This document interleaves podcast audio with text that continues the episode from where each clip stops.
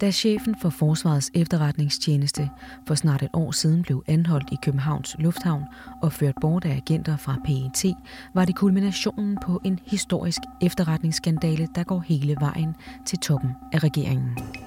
For at forstå sagen skal vi dog 10 år tilbage i tiden og møde en mand, der var så overbevist om, at USA udnyttede overvågningssamarbejdet med Danmark til også at spionere mod danskerne. For at bevise det besluttede han sig for i al hemmelighed at optage samtaler med sine kolleger og chefer på det allerhemmeligste sted i Danmark. Mandens mistænksomhed og optagelser har siden fået sendt hele den danske spionledelse hjem fra arbejde. En spionchef har siddet fængslet og er nu sigtet for landsskadelig virksomhed. Det samme er en tidligere forsvarsminister. Hvordan er det kommet så vidt? Hvad har spionchefen egentlig gjort? Er der udbrudt en krig mellem regeringen og efterretningstjenesten? Og hvilken rolle spiller en person ved navn Barbara Bertelsen i alt dette? En ny bog, Spion blandt venner, udkommer i dag og forsøger at levere nogle svar. Hans, hvad er det værste ved den her møjsag? Det værste ved den her møgssag, set fra mediernes synspunkt, er, at den har ændret vores muligheder for, at, for at arbejde og være journalister så meget. Det er i hvert fald noget af det første, jeg kommer til at tænke på. Altså, at sagen har udviklet sig til så stor en skandale, at det virkelig ikke kun betyder noget for efterretningstjenesterne, men også, at det betyder noget for mediers måde at arbejde på. Hans Davidsen Nielsen, du er en af de to journalister, der indgår i tiltalen mod Lars Finsen, og det betyder, at du bliver indkaldt som vidne i en retssag mod ham, og kan risikere at øh, blive tvunget til, om man så må sige, at afsløre dine kilder. Mm. Og øh, hvis du ikke gør det, så kan du risikere fængsel. Mm. Er du parat til det? Ja. Altså, der er øh, for, for journalister, ligesom der i øvrigt er for efterretningsfolk, der er det her, der hedder kildebeskyttelse, det helligste af alt. Og det betyder, at hvis der er folk, man har lovet kildebeskyttelse, så bryder man det ikke. Altså med mindre, at der er tale om et mor, eller man står med nøglen til at opklare en pædofilring, så, er det, så, det, så kan man, det kan være undtagelser. Men ellers er det sådan, at i alle sager, så har man den her kildebeskyttelse, og grunden til, at det er så enormt vigtigt, det er fordi, at hvis man bryder sin kildebeskyttelse, så har man ikke længere nogen kilder, fordi så er der ikke nogen, der vil stole på en. Du er jo ikke, ifølge mine oplysninger i hvert fald, russisk spion. Det er ikke derfor, du er med den her nej, retssag. Øh, du har til gengæld øh, skrevet flere bøger om ja. blandt andet de danske efterretningstjenester. Og så arbejder du som journalist på Politiken, hvor du har dækket den her sag om øh, Lars Finsen. Mm. Grunden til, at vi jo skal tale sammen i dag, er jo, at der i dag udkommer en ny bog af dig her på Gyldendal, Spion blandt venner, mm. med undertitlen Statshemmeligheden, der ændrede Danmark. Hvordan er Danmark ændret? Ja, men under, altså undertitlen kan man sige spiller på to ting. Det er fordi, at den kabelsamarbejdsaftale med USA, som det her handler om, og som går tilbage til 1990'erne, var i sig selv en kæmpestor aftale, som blev indgået i hemmelighed, uden at vi andre vidste noget om det dengang. Øh, og som var meget vidtrækkende, fordi man ligesom gav amerikanerne lov til at operere fra Danmark. Så det kan man sige, det er det historiske. Men grunden til, at jeg også kalder den statshemmeligheden, der ændrede Danmark, det er fordi i forbindelse med den sag, der nu er opstået her, og den øh, eksponering, kan man sige, der har været af det her kabelsamarbejde, det har jo afledt så mange forskellige historier og, og perspektiver, at det i sig selv, synes jeg, også har flyttet Danmark et andet sted hen. Så den spiller på de to ting. Og det er nogle af de ændringer, vi vil prøve på at, øh, at kortlægge øh, ja. lidt nærmere i dag. Øh, for at forstå hele sagen. Ja. Øh, vi, vi vil faktisk godt lige starte med at spole tilbage i tiden. Og det er jo også det, din bog mm. faktisk gør. Kan du give et relativt kort ris af Danmarks samarbejde med den amerikanske efterretningstjeneste? Hvor langt tilbage strækker det sig, og hvor er vi ligesom hen i dag med det samarbejde? Ja, altså faktisk er det jo, jeg begyndte jo faktisk med at skrive øh, to bøger, en om PET og så en om, om Forsvarets efterretningstjeneste, som forkortes FE, som handlede om den kolde krig. Øh, og øh, samarbejdet mellem Danmark og, og den militære efterretningstjeneste begynder kort tid efter 2. verdenskrig hvor øh, nogle særlige, altså det er jo militærfolk dengang, især folk fra Søværnet, som ligesom lavede et meget tæt samarbejde, både med britterne, men især med amerikanerne efter 2. verdenskrig. Så her taler vi om op gennem 40'erne, videre ind i 50'erne.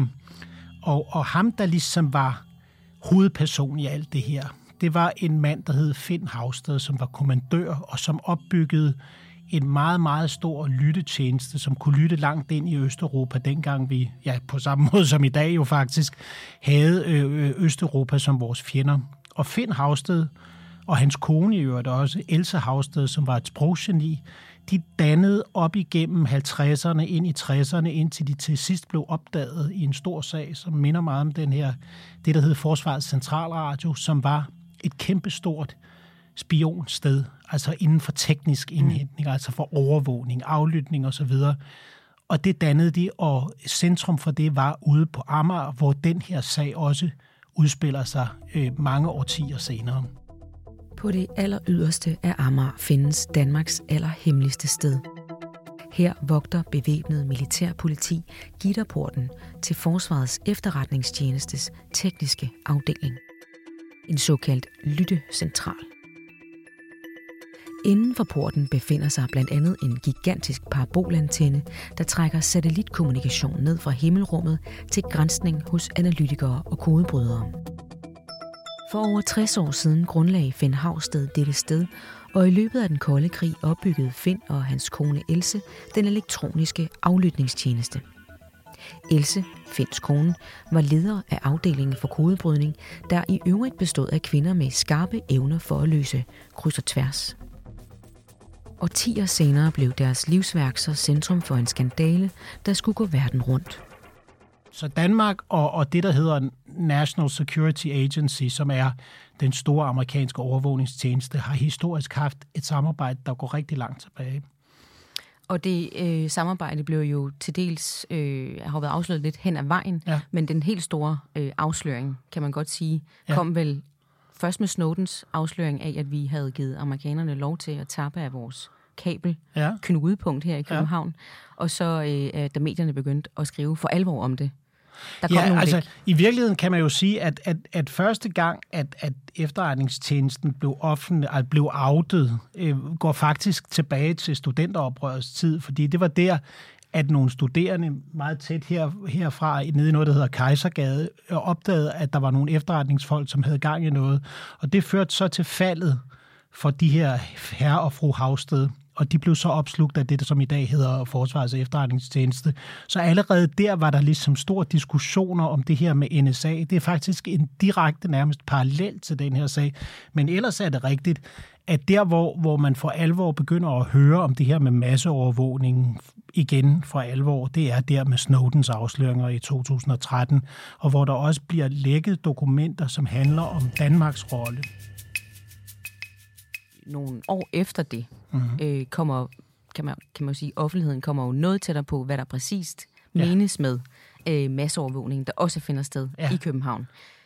Den hemmelighed, som der ligger ude i et eksemplar ude på kastellet. Ja, og, og som, som jo pludselig bliver en del af, af den offentlige debat, efter at, øh, at der er sådan et særligt kontrolorgan, der hedder Tilsynet med efterretningstjenesterne, som laver en meget, meget kritisk rapport omkring Forsvarets efterretningstjeneste, som fører til, at spionchefen, FE-chefen, ham der hedder Lars Finsen, og, og, og øh, fire andre bliver hjemsendt, øh, fordi der er meget, meget alvorlig kritik. Og det er i lyset af den sag og hjemsendelserne, at alt det her bryder ud, og hvor øh, hvor folk, øh, medierne, pludselig begynder at omtale det her samarbejde, som indtil da har været virkelig, virkelig hemmeligt, og som du rigtig siger, har ligget i et eksemplar i, en, i, en, i et pengeskab på Kastellet, hvor FE har deres hovedkvarter. I forhold til den her aftale med amerikanerne, så var det en forudsætning mm. for, at de fik lov til at tappe vores data, eller vores, i hvert fald det, der løber igennem her, mm. øh, at de ikke måtte spionere mod danskerne. Ja. Men øh, på et tidspunkt, der er der øh, en mand, der er meget mistænksom over for, hvorvidt de faktisk skal holde sig fra det. Ja. Hvem er den her mand?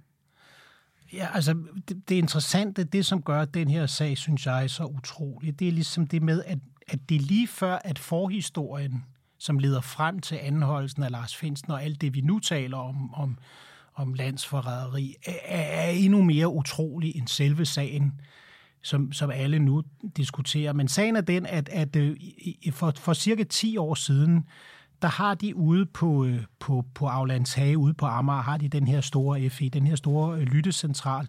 Og der er der sådan en yngre IT-specialist, det man populært kalder en hacker, som er meget, meget dygtig til at bryde ind i netværk og så videre. Og han har han med i en særlig afdeling, som de har ude på FE. Øh, øh, og han er, sådan, han er meget respekteret for, for sin kunde. Han er virkelig dygtig til det.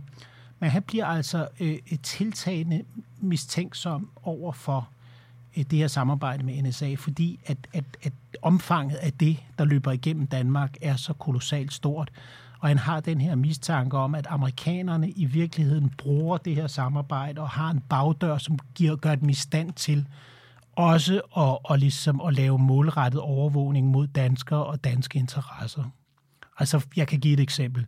For eksempel, at hvis man nu skal købe nogle amerikanske jægerfly, som der var en kæmpestor milliardhandel, ikke også? at så er amerikanerne igennem det her kabelsamarbejde for eksempel i stand til at finde ud af, hvad er andre europæiske, øh, øh, der gerne vil byde på den? Hvad, hvad, hvad har de i tankerne, og hvad er deres planer? At de kan udnytte det. Fordi i den her verden, det skal man vide, at der spionerer alle mod alle. Og det er ikke kun amerikanerne, der gør det, det gør danskerne og franskmænd, og alle gør det, og man spionerer også mod sine egne. Øh, man siger det her med, at i efterretningsverdenen, der har man ikke venner, man har kun samarbejdspartner. Så alle gør det, men, men der, hvor USA adskiller sig, er, at de har så kolossalt store ressourcer, at deres masseovervågning er, er langt større end det, andre kan, kan følge med til. Og den her, øh, øh, ham der bliver til whistlebloweren, bliver stadig mere kritisk over for det her samarbejde, og det lytter man faktisk til øh, i FE's øverste ledelse, fordi Snowden-sagen gør et kolossalt stort indtryk på efterretningsverdenen. Altså man synes, at det er meget irriterende, at det er blevet outet, fordi det gør livet for dem meget vanskeligt, fordi folk pludselig begynder at kryptere alt deres kommunikation, men, men man kan godt se, at der er noget i det, Snowden siger, som er et problem. Så ham her, whistlebloweren, IT-specialisten, som er en fyr, der i dag er midt i 40'erne, får altså lov til at undersøge, om der er noget i de her mistanker. Og det gør han så sammen med nogle kolleger, og han laver en rapport, som får kodenavnet Dunhammer. Mm-hmm. Og det er ligesom her, sagen starter. Her er vi så i 2015. Sagen er så den, at, at den rapport, den mener ledelsen simpelthen ikke kan bevise, at der foregår et misbrug. De mener ikke, at whistlebloweren har ret i, at det her bliver misbrugt. Øh, og derfor siger de, at det er helt udelukket, at vi kan skride ind over for det her samarbejde. Det er det alt for værdifuldt til. Men herefter så begynder den her whistleblower, det er jo næsten det, der er det mest utrolige i den her sag. Han begynder så ligesom nærmest at gøre det til sin egen sag inden for murene, det hemmeligste sted i Danmark, og begynder at optage sine samtaler med kolleger og med chefer i et forsøg på at bevise, at der er noget helt galt med det her samarbejde med amerikanerne. Og man skulle tro, altså det her foregår jo på det hemmeligste sted i Danmark. Mm. Man skulle tro, det var umuligt at optage folk i smug sådan sted. Men, men, men der tror jeg, at det, der er forklaringen på det, det er jo ligesom, at alle bliver jo sikkerhedsgodkendt, før de starter, men i alle på alle arbejdspladser, i alle systemer, er man jo nødt til at have tillid til medarbejderne. Altså, det er lidt ligesom på Gyldendal, man vil jo heller ikke kunne forestille sig, at der gik en rundt og sad nede i kantinen og optog samtaler mindst. Altså, det, fordi man, man er jo nødt til at have tillid. Man kropsvisiterer ikke folk. Altså på den måde adskiller Danmark og herunder altså også efterretningstjenesterne sig fra andre lande ved, at, at det gør man ikke. Så det her har altså kunnet finde sted, men det er klart, at det er jo i altså, den dybeste strid med alle regler, interne regler for, hvad man må. Han, han opgiver jo som sagt ikke sin nej, sag. Han nej. bliver jo kendt som øh, en mand med en sag ja. i virkeligheden. Ikke? Ja, ja. Øh, og jo, de... og det skal, det skal lige, hvis jeg må lige sige, fordi han har faktisk nogle støtter øh, inden for murene øh, ude på Amager. Altså folk, der mener, at han har ret. Specielt hans tætteste kolleger, ikke? Jo, altså hans tætteste kolleger, de her såkaldte netværksindhenter, der er folk, der støtter ham. Men det store flertal, de synes bare, at det er dødirriterende at blive ved med at høre på det her, fordi de mener ikke, han har ret, og de synes, han bruger mere tid på ligesom at bekæmpe vores venner end vores fjender. Så til sidst, så er det sådan nogen, hvor jeg, som jeg skriver, at folk begynder at få pausefisk i øjnene, fordi han meget hele tiden bliver ved med at vende tilbage til den her sag, og det er der så så en forklaring på. Til sidst, så er det omkring 2017-18 stykker der, så vælger han frivilligt at forlade øh, FE.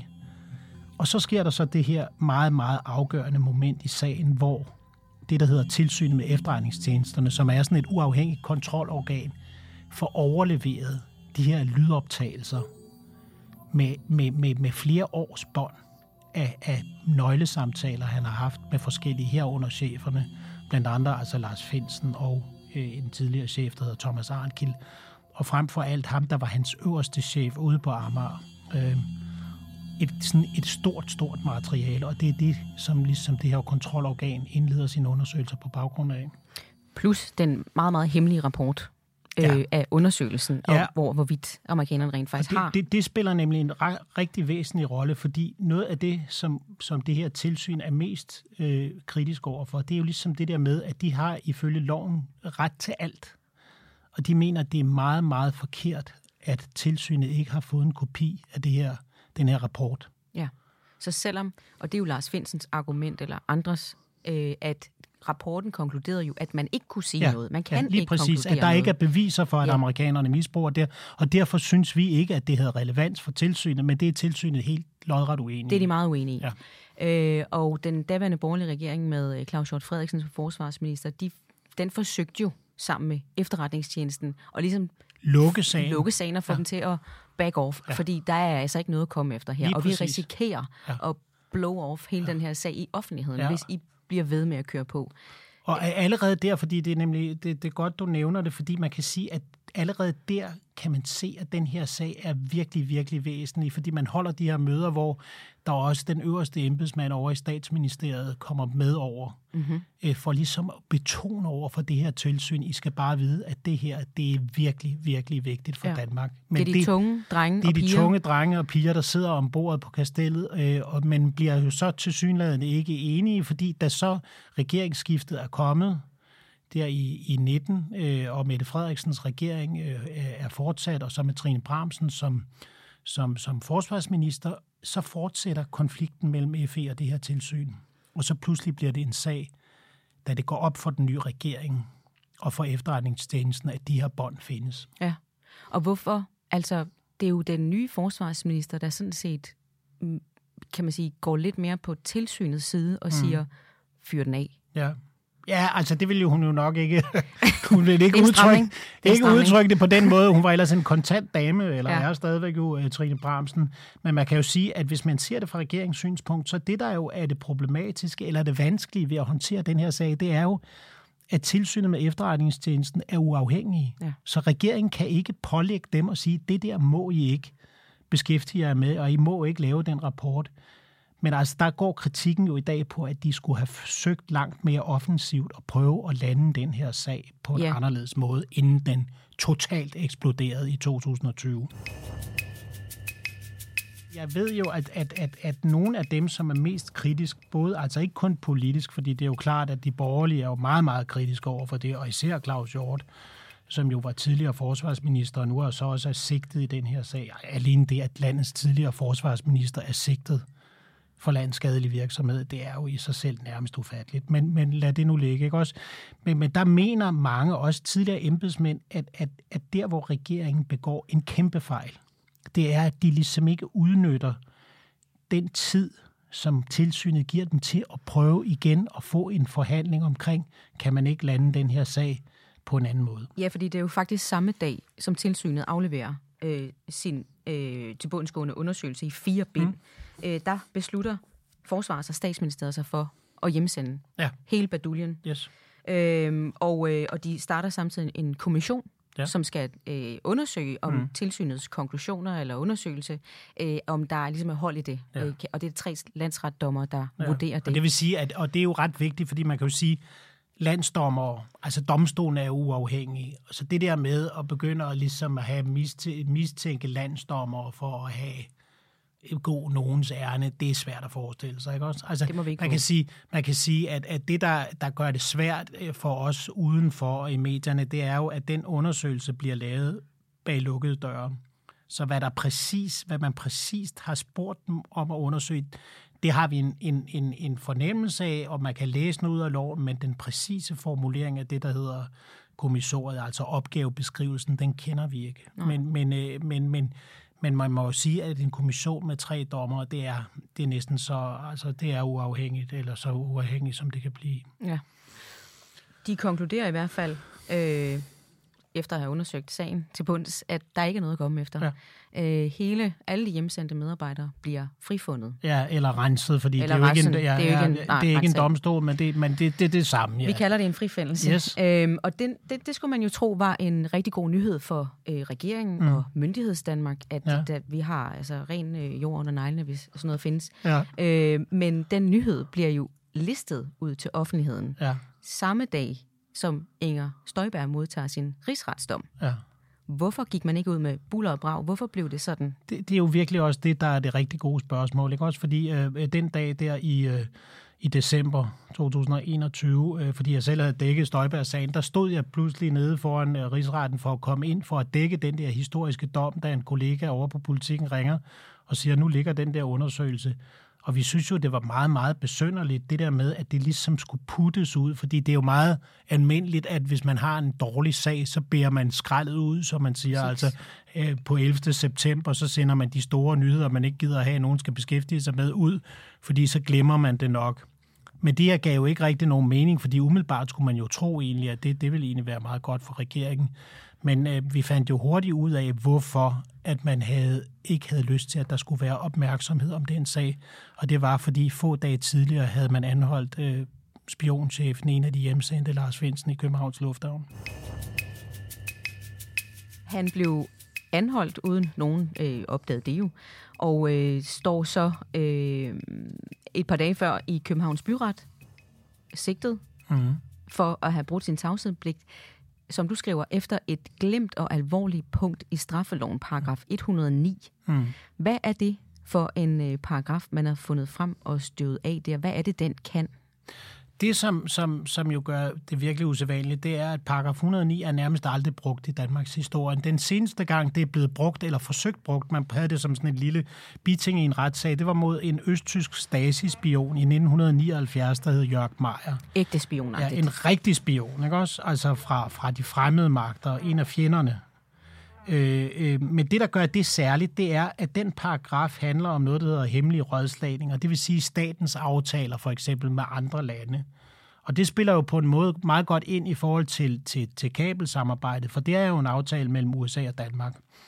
Øh, så, og det er noget af det aller, aller hemmeligste. Så der kan man jo godt argumentere for, at den her paragraf, som ingen havde hørt om i, i rigtig mange år, at den ligesom kunne indgå. Men, men det, som man kan sige er meget afgørende for hele sagen, det er, at paragraf 109, den står i de kapitler i straffeloven, der handler om statens sikkerhed. Det er altså det, det allermest alvorlige, man kan dømmes efter. Det er også der, hvor terrorparagraferne står. Og der er straframmen op til 12 års fængsel, og når man kommer op i de straframmer, så åbner den en værktøjskasse af alle mulige forskellige ting, man kan gøre i forbindelse med, sin efterforskning, herunder at aflytte og overvåge folk. Og det må man jo sige øh, er blevet benyttet øh, flittigt. Han har jo på det her tidspunkt været hjemsendt mm. som chef for FE øh, i øh, over et år. Ja. Og øh, indtil da, der er der jo så foregået noget temmelig usædvanligt, nemlig en total overvågning af manden. Ja. Han er blevet skygget, telefoner er lyttet, han har haft mikrofoner overalt i sit Ja. hus, øh, på børnenes værelser. I en skriftlig udtalelse fra juni 2022, altså nogle måneder efter han så bliver løsladt, efter at have været der øh, et par måneder, så skriver han øh, sådan her. Jeg kender det samlede forløb forfra og bagfra, og jeg kender dagsordnerne, som bevæger sig over i andre sager, personlige relationer og værdier, herunder for og imod åbenhed. Mm. Du fortsætter din bog sådan her. Der er ingen tvivl om, hvem han hentyder til, og som også er navnet, som selv regeringskilder nævner som det første, når talen falder på spionsagen. Mm. Hvem er det, der bliver tænkt på her? Ja, det er statsministeriets departementchef øh, Barbara Bertelsen, som, øh, som øh, er, har en, en vigtig rolle, fordi at hun er sammen med Mette Frederiksen leder i det, der hedder Regerings- og embedsmændenes sikkerhedsudvalg, der hvor de aller, aller vigtigste sager kommer op. Øh, systemet i Danmark er indrettet sådan, at PET, som er vores interne sikkerhedstjeneste, og som har lavet hele efterforskningen i, i Lars Finsens sagen, de refererer til justitsministeren, det vil sige, at alle væsentlige sager skal ind i regeringen, og de rigtig væsentlige sager skal op i Sikkerhedsudvalget eller i statsministeriet. Og det vil sige, at hvis man, det er der, at man skal kunne træffe beslutninger om for eksempel at bremse noget, fordi man mener, at hensynet til for eksempel en fremmed magt eller andre hensyn er væsentligt nok til, at man vil bremse det. Men det gør man altså ikke i den her sag. Der indleder man simpelthen en total overvågning af Lars Finsen, som ikke alene er FE-chef, men som også har været PET-chef og har siddet fast i det hemmeligste udvalg igennem næsten 20 år. Så det er virkelig også en stor, stor beslutning. Og den mener du, at hun øh, har ja, været... Nej, jeg, jeg mener egentlig ikke noget. Øh, det er vigtigt at holde fast, fordi jeg har jo prøvet i bogen ligesom at skildre det, jeg ved, og det, jeg kan lægge frem. Men det eneste, jeg i hvert fald kan sige, det er, at jeg ved nok om systemet til at vide, at sager på det her niveau, det er ikke bare noget, PET håndterer selv. Det er noget, man får politisk grønt lys til. Og det vil sige, at det er kredsen omkring de der ministerier, der sidder i, i regeringens sikkerhedsudvalg, som håndterer det, og det er i sidste ende statsministeriet. Og, og så er det hørt det med til billedet, at det er rigtigt, at uanset hvor vi har vendt os i den her sag, og vi har talt gennem de seneste to år med rigtig, rigtig mange kilder, så er det Barbara Bertelsens navn, der bliver nævnt som det første. Der er også udvalgte partiledere, der modtager en briefing af PET ja. øh, og regeringen om Lars Finsens sexliv og ja. Øh, andre øh, pussy ja, altså, detaljer. Jeg tror, jeg tror om, måske, øh, det, det, har ikke noget med, det har ikke noget med Barbara Bertelsen at gøre. Øh, det er i hvert fald det er en briefing, ja. de, de modtager øh, om hans øh, ja, seksuelle tilbøjeligheder og nogle andre øh, pussy detaljer om, at han skulle have snuppet nogle gamle cykler og sådan noget. Øh, igen nogle oplysninger, der er fremkommet under totalovervågninger, altså ikke noget, man ja. sådan har siddet på gennem længere tid. Hvorfor er det sådan nogle detaljer har relevans i en sag, hvor man er tiltalt efter paragraf 109? Ja, altså det, det er jo også det spørgsmål, øh, partiledere nu er begyndt at stille sig selv. Ikke også at sige, hvad har det af savlig relevans for tiltalen mod Lars Finsen, og hvordan kan det bruges i en retssag? Men jeg tror, øh, forklaringen på det er, at man ligesom fra PET's side gerne har ville tegne en profil, en, nærmest et, et portræt af Lars Finsen, at hvorfor man mener, at han ikke er til at stole på, og hvorfor man mener, at han kunne være genstand for afpresning. Og derfor har man ligesom i et forsøg til synladende, jeg har jo ikke selv været med til mødet af gode grunde, men, men det må vi forstå, Berlingske har gravet den her sag frem, det er, at man ligesom får overbevist de partiledere om, at det her skam er en alvorlig sag, har været, udover at man ligesom har redegjort for, hvad sagen rummer, altså også har forsøgt at tegne det her portræt af Lars Finsen som en, med, med en man ikke rigtig kunne stole på. Og det er normal praksis? At man... Ja, altså intet i den her sag er normalt. Altså det er virkelig vigtigt at holde fast i. Altså man kan ikke sammenligne den her sag med noget andet. Øh, der er ikke nogen sag, altså i hvert fald i, i nyere historie, som jeg kender ret godt, der er ikke noget, der minder, så der er ikke noget normalt i det her. Og man kan jo spørge, på det her tidspunkt, hvor de får briefingen, der er Lars Finsen jo, øh, enten sidder han i fængsel, han har i hvert fald været hjemsendt meget, meget længe, og han har ikke rigtig adgang jo længere til klassificerede oplysninger, så, så hvad, hvad, hvilket formål tjener det?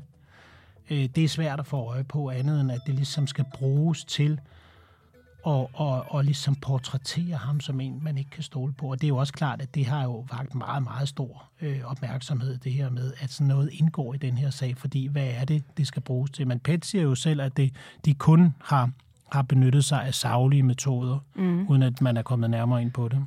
Men altså, man, man, bliver, jo, øh, man bliver jo lidt øh, suspekt, når man hører om, at det er sådan noget, der kun der finder vej på en eller anden måde til, ja. til den slags briefinger på ja. det niveau. Ja.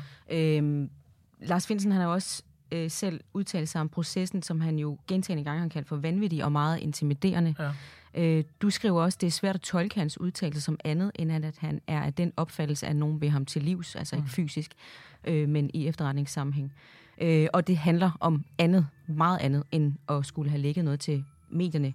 Du har også juraprofessor Eva Schmidt med i din bog, og hendes mm. udtalelser i Berlingske, hvor hun skriver, hvis jeg har ret i, at Finsen har en personlig fjende, der står bag de uforståelige ydmygelser af Finsen, er sagen dybt for uroligende.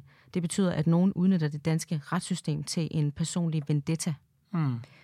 Hvorfor skulle nogen øh, ville af med Lars Finsen? Lyder det ikke meget konspiratorisk på en eller anden måde? Jo, det kan du sige, og jeg tror også, øh, øh, jeg tror øh, også, at sagen handler om meget mere. Der, jeg, der er for mig at se slet ikke nogen tvivl om, at, at Lars Finsen for eksempel, han havde et rigtig dårligt forhold til hende, Barbara Bertelsen, altså statsministeriets departementchef, og at de ligesom øh, i, i, i lyset af, at de begge to sad i de her udvalg, altså de, de kunne ikke med hinanden, men jeg tror i virkeligheden også den her sag meget er et produkt af, måske ikke så, så meget i virkeligheden det her fjendskab, selvom det jo givetvis ikke har hjulpet Lars Finsen, at det er mere ligesom lidt af, af en sag, hvor man, hvor man kan læse ud af det, at vi, har, vi de seneste år i Danmark har haft en regering, som handler meget, meget hurtigt og meget hårdt. Og at den her sag, at ligesom at man har vurderet, at den her sag var meget alvorlig, og det skulle der slås rigtig hårdt ned på fra starten af. Og at det måske i virkeligheden handler lige så meget om det, eller i virkeligheden endnu mere end det, øh, end det her, det her personlige fjendskab, øh, som, som efter alt at dømme er rigtigt. Jo. PT og den øh, nye chef for FE tager jo også på en rundtur mm. øh, på, hos de danske medier, øh, som har skrevet sag, om sagerne, og ligesom flere journalister bliver øh, kaldt ind til afhøringen, der blandt dig.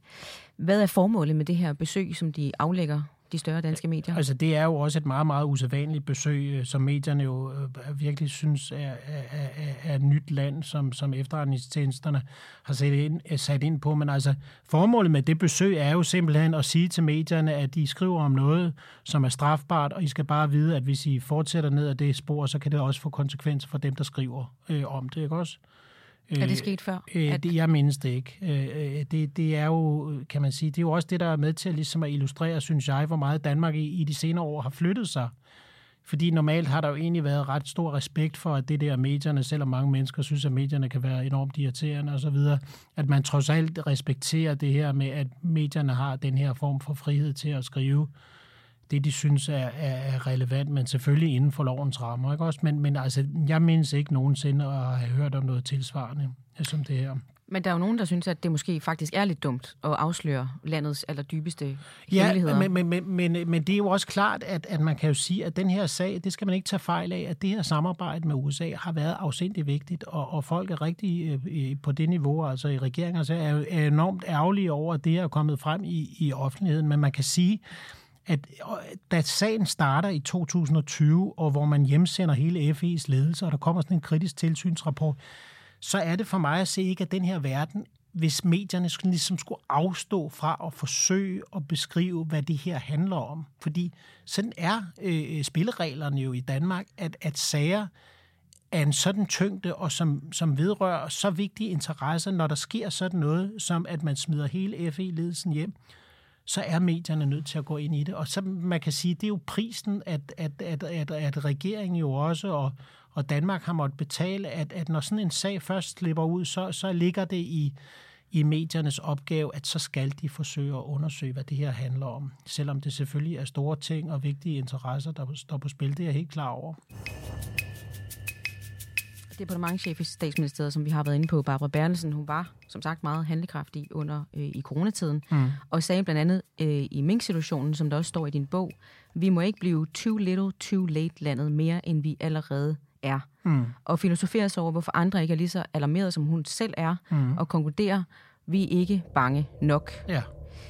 Ditte Ockmann, der er vært på det, vi taler om, øh, har lavet et program netop nu om Lars Finsen, og hun starter programmet med at sige, at hun kunne nærmest ikke få nogen som helst til at stille sig op. Det vil mm. altså journalister, journalistiske chefer, andre kilder. Ja. Alle sammen for bange mm. til at stille op. De mm. skulle ikke nyde noget. Nej.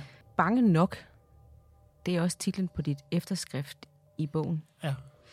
Er det det, du og alle andre er blevet nu? Bange nok? Jeg, jeg mener i hvert fald, at det er det, der er risikoen, fordi altså det, vi jo helt klart har kunnet se i den her sag, det er, at kilderne er ekstremt bange i den her konkrete sag. Det er det. Altså folk, man tidligere var i stand til at få i tale, også om alt muligt andet, de skal simpelthen ikke nyde noget med risikoen for, at det, der kan ske, altså at de yderste konsekvens skal komme i fængsel. Men jeg synes jo, det der er perspektivet i den her sag, det er jo netop, at der breder sig i Danmark den her følelse af, at man skal være bange, og man skal sige stille, fordi at ellers så kommer det til at gå en ilde. Og, og hvis det ligesom bliver gældende i Danmark, så er vi et nyt sted øh, i forhold til der, hvor vi i hvert fald tidligere har været.